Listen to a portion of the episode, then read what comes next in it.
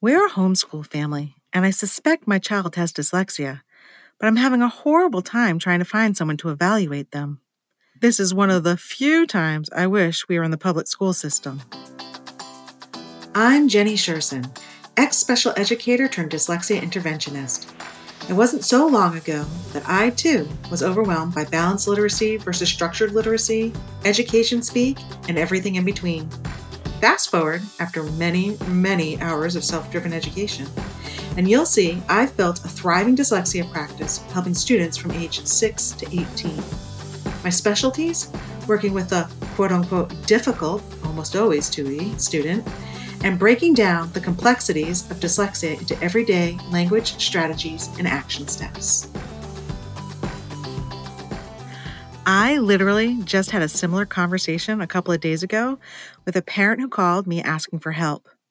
They homeschool, and she couldn't find anyone who would test her child for dyslexia and take their health insurance. She then said, and the local school won't do it because we're not in the system. I think I practically jumped down her throat when I said, Oh, yes, they will. It's called Child Find. She responded with, But my child is over five. And I reassured her that didn't matter.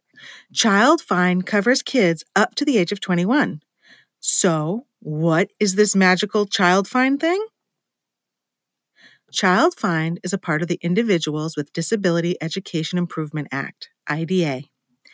It is a federal law and puts a huge responsibility on the public school system. Child Find requires each state to develop a statewide system for identifying, locating, and evaluating all children with disabilities from birth to 21 who are in need of special education and related services. And here's where the magic comes in. Child Find applies to all kids, not just those in the public school system. This means it also applies to homeschooled and private school students. Not only that, Child Find also applies to students who are migrants, homeless, or wards of the state. When they said each state needs to identify, locate, and evaluate all kids from birth through age 21, they meant all kids. Once a child find referral is made, the school district must respond to a referral from the private school or parent by conducting an evaluation within 60 days or according to the state imposed deadline. Many states have differing time periods for responding, but they cannot exceed the federal time period. For example, in Florida, they have a 30 day timeline to request consent from the parent or legal guardian to begin the evaluation process. The evaluation IEP process is not quick.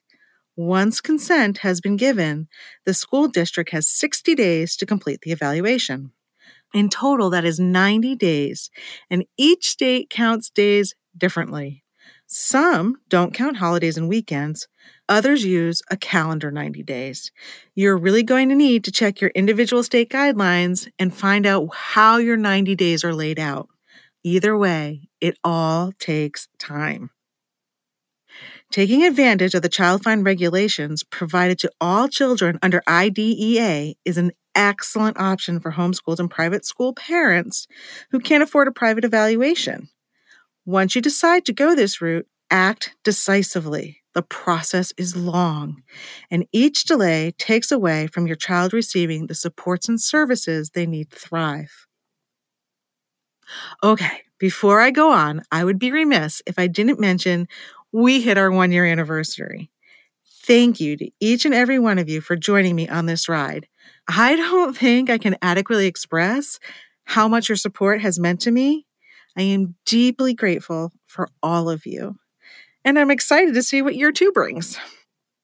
If you have any further questions about Child Find, please feel free to sneak into my inbox.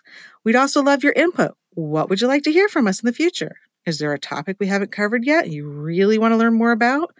Or do you have a pressing need and you're not really sure how to handle it or move forward? Send us a DM on Instagram or drop us an email at jennie at literacyuntangled.com.